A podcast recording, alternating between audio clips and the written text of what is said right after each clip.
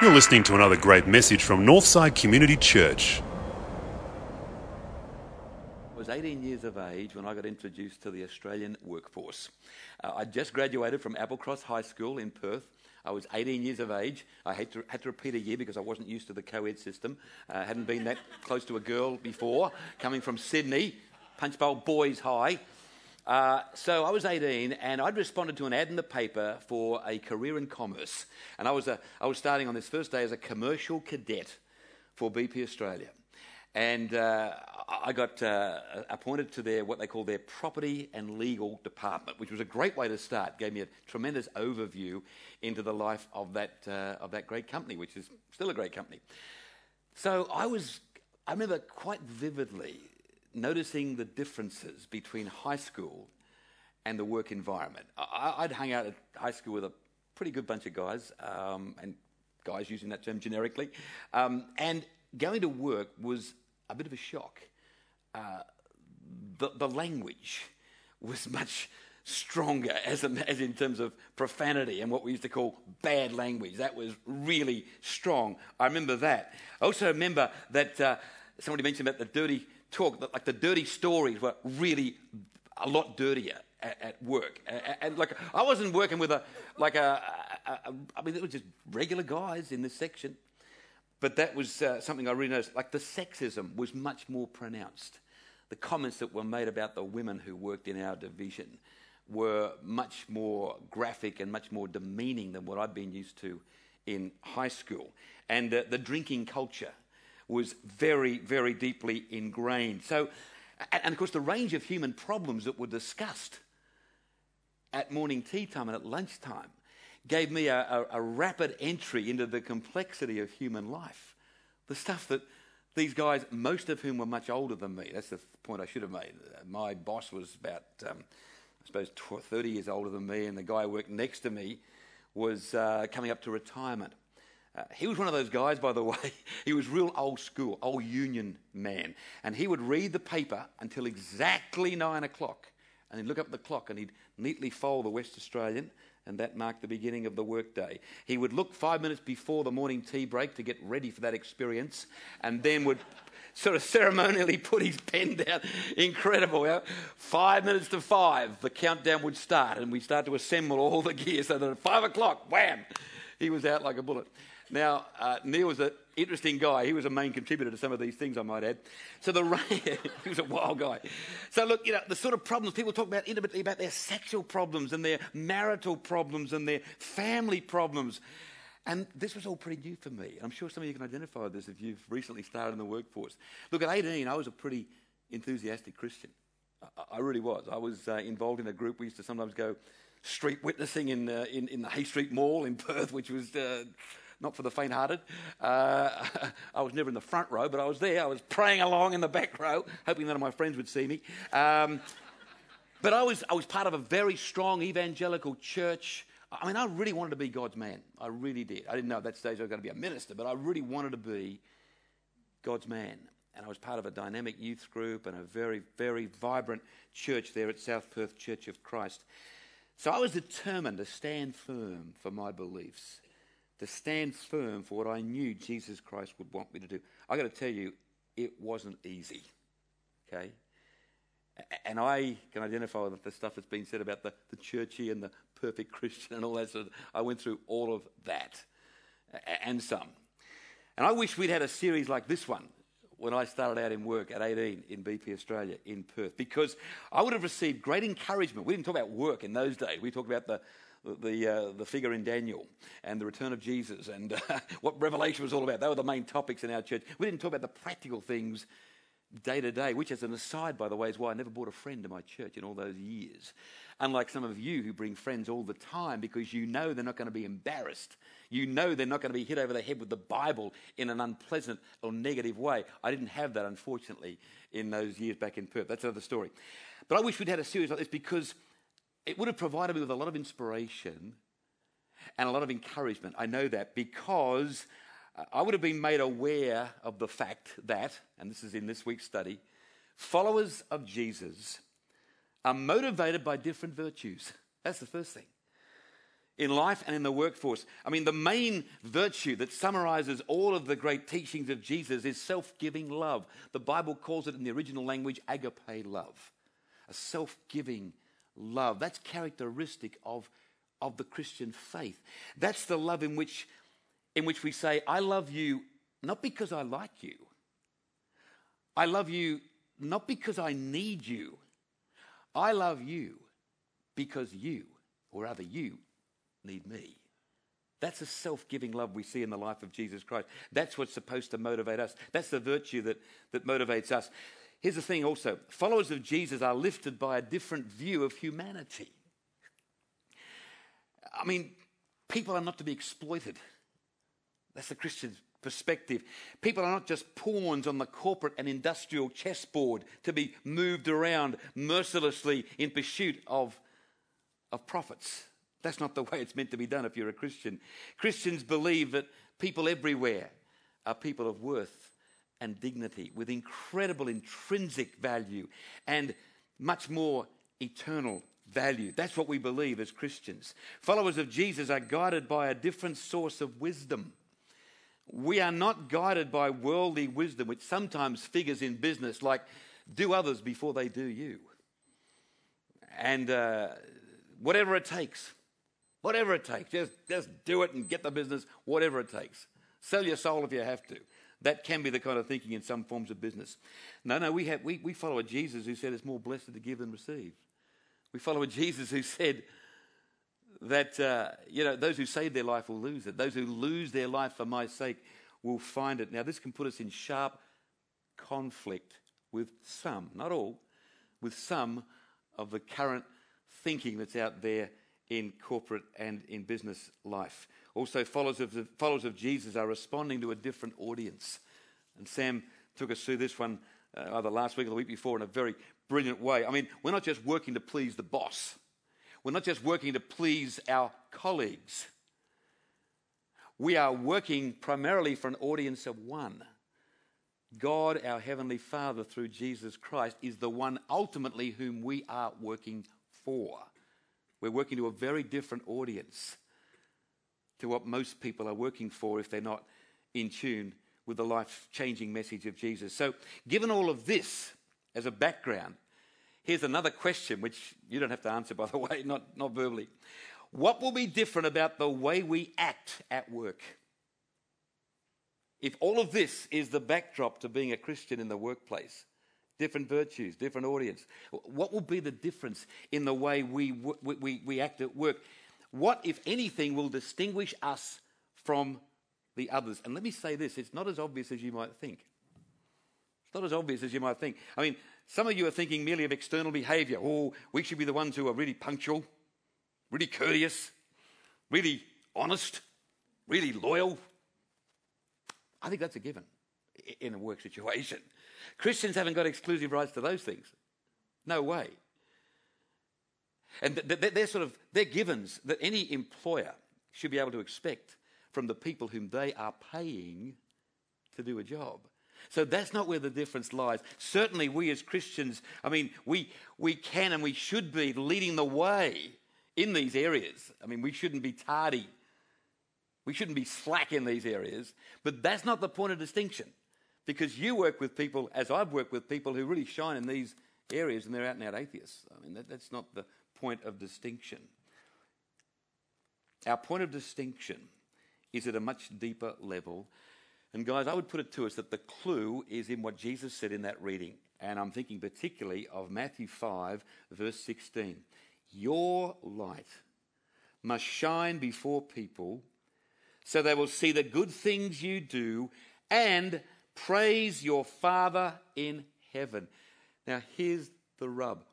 What's expected of us at work as Christians is no different to what's expected of us in all areas of our life. We're meant to shine as lights. And so, in that sense, the work situation just becomes an extension, a natural extension of life as it is in general, if we're living in Jesus Christ. Uh, our, our primary aim is to help people see the love of God as expressed through Jesus Christ. Now, how we do that is where effectiveness as a Christian comes in. You don't do that by getting up on the desk and start preaching. But that's the ultimate aim.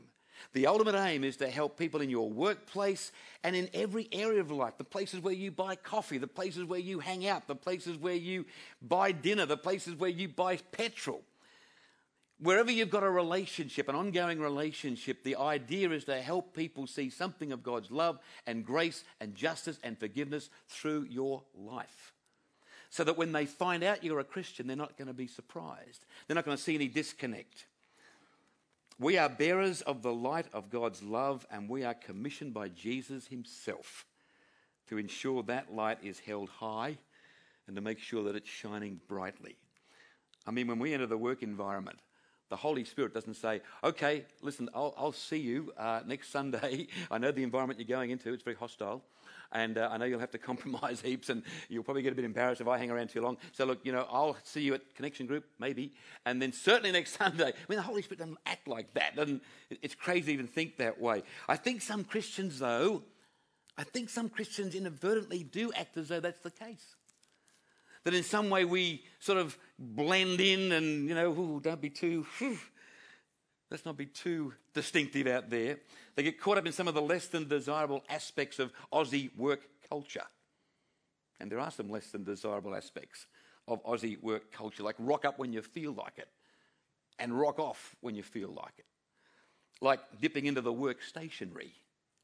Like, you know, um, heading off at a, without any thought of giving a word as to where you're heading and driving bosses crazy, wondering where you are. Using the computer and the phone to uh, maintain your private life. But like everybody does that. That's, that's, you know, that's part of the Aussie culture. Well, that's, uh, that's the kind of thing that bosses get pretty irritated about. And it need not be part of the Aussie work culture for somebody who's really trying to make a difference for Jesus. These are practical behaviours where we can shine. We need to shine as Christians. One of my sources, by the way, of motivation, and some of you know this, one of my sources of motivation to work as hard as I do in ministry is because I'm aware of so many of you who do what you do for God totally outside of your work environment. You make the calls outside of your work environment. You send the emails outside of your work environment. You rock up to our meetings. You serve. You go to Connection Group. You serve in your, in our various avenues of ministry. And I admire you for that. And I want my voluntary component, as it were, in my work to be as high as any of you. Because I get inspired by the way so many of you come off a very busy work day to step into another very busy night or weekend or whatever it is. We on the ministry team, that does not go unnoticed. And we thank and praise God for you guys every day who are in that sort of mode, because it's all voluntary. And we try to build that component into our own work as well. I'm, I'm getting paid to do this work. I'm getting paid by you. And that really gives me a heightened level of responsibility and accountability. Always has in ministry. But now back to allowing our light to shine. See, the big difference between turning on a lamp and shining a torch in somebody's face, there's a big difference between turning on a lamp to illuminate a room and running around a darkened room with a torch and shining into people's faces. Let me give you an illustration. Let me tell you a bit, bit about my working life. My working life, you say, oh, Graham, come on, mate. You know, your working life, it's a cloistered sort of life, isn't it? When you're working with wonderful people like Sam and Sarah and Michael and Patricia, I mean, what a great team. I mean, there's no, no dirty stories there. No language there, and that's right, there's not. How close is that? But you know what? I'm at a big disadvantage in a lot of circles because I am a professional Christian. And we all feel that on the ministry team because, you know, I've, I've shared with some of you before. Like when I, in those moments when I um, eventually have to disclose what I do, and I mix fairly widely in some secular circles, in those moments when you've got to disclose what you do, eventually I try to sort of lead up to it. You know, what do you do, Graham? Well, I'm kind of in public relations, actually. Uh, they say, really? Well, what's it, a big company? What's it? It's a pretty big organisation. Yeah, it's uh, worldwide. Uh, big boss? Oh, yeah, it's a very big boss. Uh, it's uh, a lot of shareholders. You know, we kind of ease into it. You know, finally, you know, I'm, a, I'm, a, I'm a minister. Now, what often happens is, oh, wow, you're a minister. Oh, look, look, I'm giving this up. I hardly ever touch these. And as for this, look, I'm really, I'm really working to give this up. Look, mate, just relax. You know, just relax. Just be yourself, for goodness sake, you know. And then they think about, oh, what stories have I just told? Or what language have I just used, you know? So I'm at a bit of a disadvantage because people don't relax around ministers generally, right? So let me tell you about a couple of times when I've worked for secular secular uh, organisations. You see, I, I worked for B P Australia. During my college days, I worked for a, a furniture company in Melbourne. They had a string of stores all across Melbourne, very prestige, high-end furniture. Great way to, to earn some extra money. I used to work Friday nights and an all-day Saturday, and also uh, they used to put me on during the holidays. I was four years full-time student, and that was a great way of helping to pay my fees through college. And during the nineties and into the early two thousands, I worked for somebody else. I worked for Australia's largest speakers bureau. It was called the Saxton Speakers Bureau. I haven't got time to tell you how I got into that, into that uh, whole field, but at the time I was the only minister who was on the corporate speaking scene in any kind of regular way. It was a great honour, great privilege.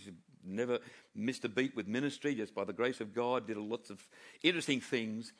But I was working for a secular organisation, and I was speaking for secular groups, and it introduced me to a whole new world that I thoroughly enjoyed, but it was a world where I could probably identify more with what some of you are experiencing. Let me tell you about a couple of instances. One was where I spoke for an insurance company in the early days of my speaking career with Saxton Speakers Agency. And I was debriefing with the state manager, I remember that. And a guy came up to me, and I can only tell you how it happened.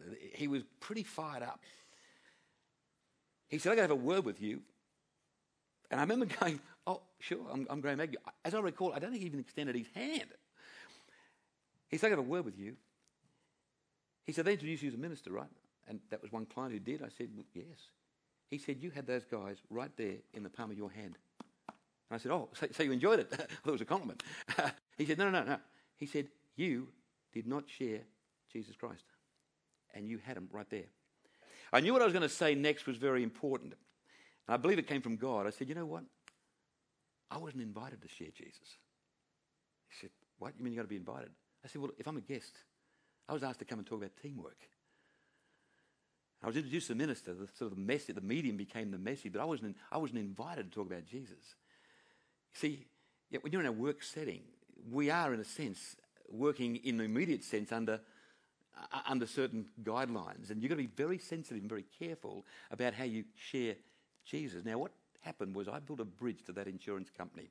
Had a chance to speak in their in their conferences over a, a number of years, and several years later, I conducted a wedding in a northern suburb's backyard in Adelaide for a guy who worked for that insurance company who happened to be a mate of this guy who'd hit me up on this particular occasion, and that guy was there. And we had a real good chat over a, over the barbecue that followed. And I said, "Mate, are you getting the message?" I said, "I wouldn't be here sharing Jesus, leading this guy in his marriage, having an opportunity to witness among so many people. I wouldn't be here if I hadn't run around, if I hadn't sort of just gently turned the light on instead of running around with a torch and shining in everybody's faces and driving them mad." Phil Kleine came back and said, "Graham, you wouldn't be getting another booking if you crossed the line in that area, in this sort of setting." He said, "We've had guys do that. You know," he said, "it just doesn't go down. You've got to think of other ways." And by the grace of God, I thought of other ways. Let me tell you about something else that happened in the same sort of work. I was over in Port Lincoln once, and some of you who've been around church for a while, you know this story, but many of you haven't heard this. And I was doing a, a, a trade, a, a, a kind of a, a, a series of, of talks for the Housing Industry Association of South Australia. And this night was in Port Lincoln. And my, my topic was uh, customer service. I was able to talk on that because I'd been in customer service and I'd boned up on it, and it was one of my, in part of my, it was a talk called "Who Cares Wins." Wow, must bring that back sometime. It's great to, "Who Cares Wins." Um, it was very nineties, so don't get too excited. Um, and this guy caught me at the, at the, the trade show afterwards. And he came to me and he said, "Hey, listen, my name's so-and-so," very warm. He said, I, I don't want to embarrass you. I don't want to kind of phase you or freak you out." He said, "But you know what? You would make a great preacher." The Housing Industry Association chose not to introduce me as a minister. I had to be cool with that. I was just a Dale Carnegie instructor and member of the Saxton Speakers Bureau. This guy said, I don't want to, but you would make a great preacher. And I thought, I'm going to draw this guy out. I'm going to give him, we're going to see how he can, I'll, I'll let him take this as far as he wants to. I said, why, why do you say that? He said, well, look, my Jesus is all about, you know, do unto others. Care for people as you'd like them to care for you. He said, in my business, I've always tried to do that. I'm a plumber. I've always tried to operate on that basis. And, and nothing what you said tonight cut across what I believe Jesus Christ would have me do in my business. So I don't want to freak you out, but you, you'd make a great preacher. And uh, I said, well, you know what? I want to keep this. I was about ready to receive Jesus, actually. It was fantastic. Uh, I was about to pray the sinner's prayer. This guy was really coming on strong. So I pulled out a card. I said, well, does that give you a clue? Graham Agnew, senior pastor. And he yelled at his wife, Ethel, he is a preacher. She was excited, and they were both excited. We had, but, you know, like, so guys, like, I mean, that's, I mean, the thing about that is you've got to, when the light is on, it's got to be consistent. It's no good turning a light on and off, on and off. That sort of doesn't illuminate a room. People get frustrated when they see a lack of consistency. And nothing I ever said in the corporate speaking scene ever was in conflict with what I believe about Jesus Christ. I made sure of that. It was just affirming when people like him would, would note that and, and actually identify that. Here's the third story, final story. Um, as some of you know, I'm a Dale Carnegie instructor. So in that sense, I'm working for a secular organisation. I'm working for Dale Carnegie. I'm not there as Reverend Graham Agnew. I'm just there as Graham Agnew, who just happens to be a qualified Dale Carnegie instructor. A couple of times a year, I take young executives through an eight-week course in the city, which is basically designed to improve one's ability to be a leader. And one of the tools we use to increase self-confidence is communication. Every night, each member of the group has to speak, and I coach them and make sure they kind of do a, uh, a half-reasonable job. Now, it's imperative that on the first night, I don't get up and say, by the way, I'm the Reverend Graham Agnew and I welcome you, because unfortunately in this country, there's enough hang-ups about the ministry, and I'm working under instructions on this point from the Carnegie organisation. There's enough hang-ups about ministry that that could really do the organisation, unfortunately, a fair bit of damage, because people have, you know, oh gosh, you know, and they think straight away about the minister who buried their mother and did a shocking job. They think back, if they're of Catholic background, perhaps, you know, about uh, the priest who was, uh, you know, um, inappropriate with them. There's so many hang-ups. So the first twenty minutes, people are just working through the hang-ups while they get a handle on the fact that here's a preacher talking with them in a secular training session that they've paid big dollars for. So we do it subtly. And it usually comes to about session four, halfway through the course, when the, the assignment for the night is to, is to present or make a presentation that touches people's emotions. We're starting to get into the real business end of the course. And you've got to select an emotion, select an incident from your life, one that will touch the audience at the emotional level. It might be pride, it might be grief, it might be joy, it might be a full range of emotions. And so they present these talks. And during the briefing, I say, you know what? Tonight, we have really got into the area that really is my business. I'm dealing with emotions all the time. I'm helping to move people in a certain direction through the appropriate use of emotions. I'm a pastor. And you see a few people, what? But it usually unlocks a whole range of conversations, and never once in twenty-five years have I seen somebody nudge their partner and say, what, can you believe that? That guy's a freak. After what he said, after what he's done, after the kind of things he's been saying, it's never happened. Why? Because I won't let it happen. That's not how I see my role. I see my role as helping people to praise our Heavenly Father. Eventually, once it's a little bit, once you're able to share, once you've earned the right to share where you are really coming from. Guys, the point is this. Sometimes you've just got to state where it's at. Sometimes it's just got to come naturally. It's got to come appropriately. Sometimes you've got to nail it to the mast. And you might be in a situation sometimes where you've got to say, you know, my beliefs won't allow me to go along with this. I, I, I want to just be honest with you. My beliefs won't allow me to go along with this, boss. I'm just, we've got to talk about this. Or you might need to say, look, I've, strong, I've got strong views on this kind of behaviour. Or you might need to say, I'm aware the consequences could be dire. However, I can only say and do what I really feel in my heart. This is who I am. This is who I am. And I, I really, and, and I know, I've known people who've walked away from roles and walked away from jobs when when the need to be as clear as that has become just that that, that sharp. I, I went to the I went to the football on Friday night, saw the Swans defeat Carlton. That was your cue, Mel. You missed it. That's okay. Um, and I was with a guy who said to me, he owns his own business, and he said to me, I couldn't believe God gave me this. I could have used other illustrations from further back, but this was Friday night. He said, Graham, I, I asked him how the business was going. He said, we're doing pretty tough. He said, we just have to keep trusting God. He said, I know we've lost business in the last twelve months because we're dealing with certain ethnic groups where the expectation is that you will look after them at the personal level if you want the contract. He said, I know some of my competitors will put fifty grand into the private accounts of some of the guys I'm dealing with. He said, I refuse to do that. I, ref- I will not do that. I've never done that. Don't think it's right. And I won't dishonour Jesus Christ by doing that. Now, there's a guy who in the same breath telling me he's doing it tough. Now, he's enjoyed a high degree of success because of his high principles and his high ethics, but he knows when to draw the line and say, this is me. I'm sorry. We don't do business like that. It takes courage, doesn't it? I get inspired by stories like that. Guys, in our witness in the workplace, in all areas of life, the light must never be hidden. What did Jesus say? You don't light a lamp and then throw a blanket over it or put a bowl over it. There are times, crunch times, when the light must be visible and you might just have to tell it like it is.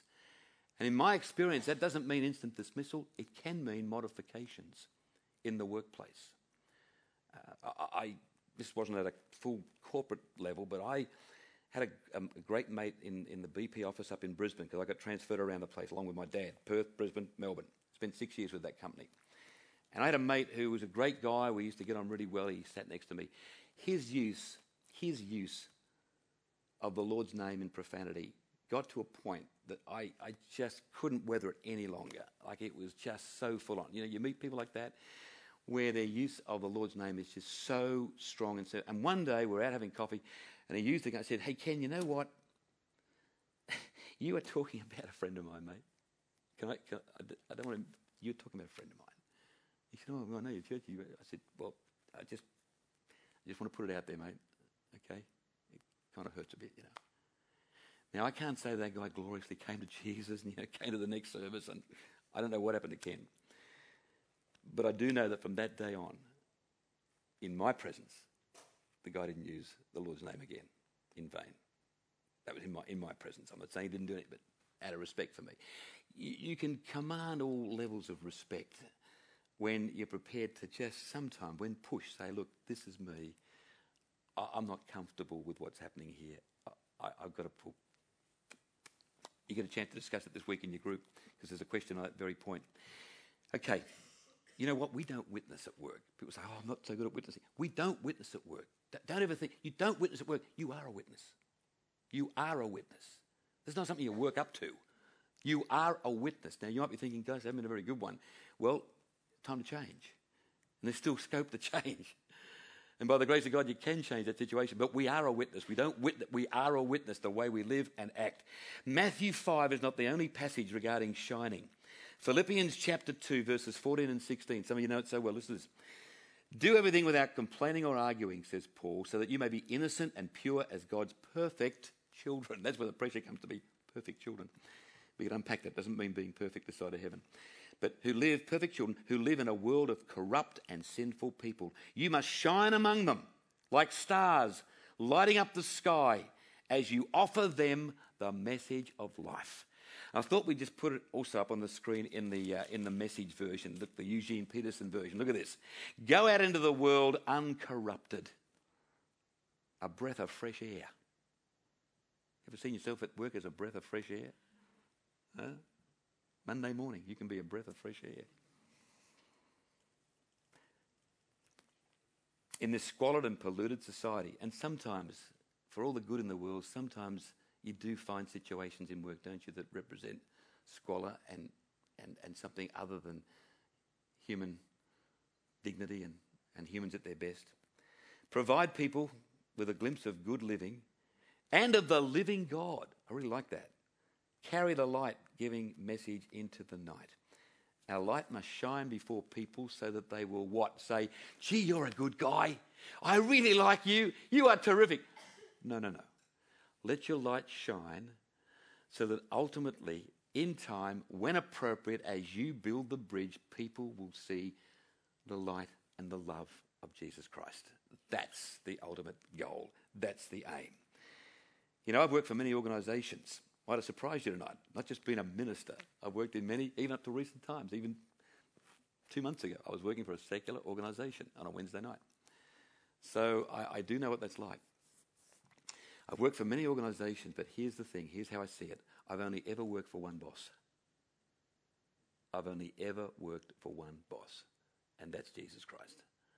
So you can work for all kinds of organisations, and some of you are working for really tough organisations, and you've got some real conflict, and you've got a boss you'd love to, in your non-Christian moments, uh, in your non-redeemed moments, keep your eyes on the big boss and increasingly press into him to give you clues on how to change or at least work with the hostile environment in which you find yourself. There is no greater privilege than letting the light of Christ's love and light shine in a world of darkness. I don't have any greater privilege. It called me to do it full time. It calls all of us to do it wherever we are, in whatever circumstance. Some of you don't even know what this light is like. Some of you not even, you haven't even turned the light on in your own life yet. You haven't even activated the power and the love of Jesus Christ. You get a chance to do that tonight. Step one. When we have our ministry time, we'd invite you to come up the back and pray with one of us.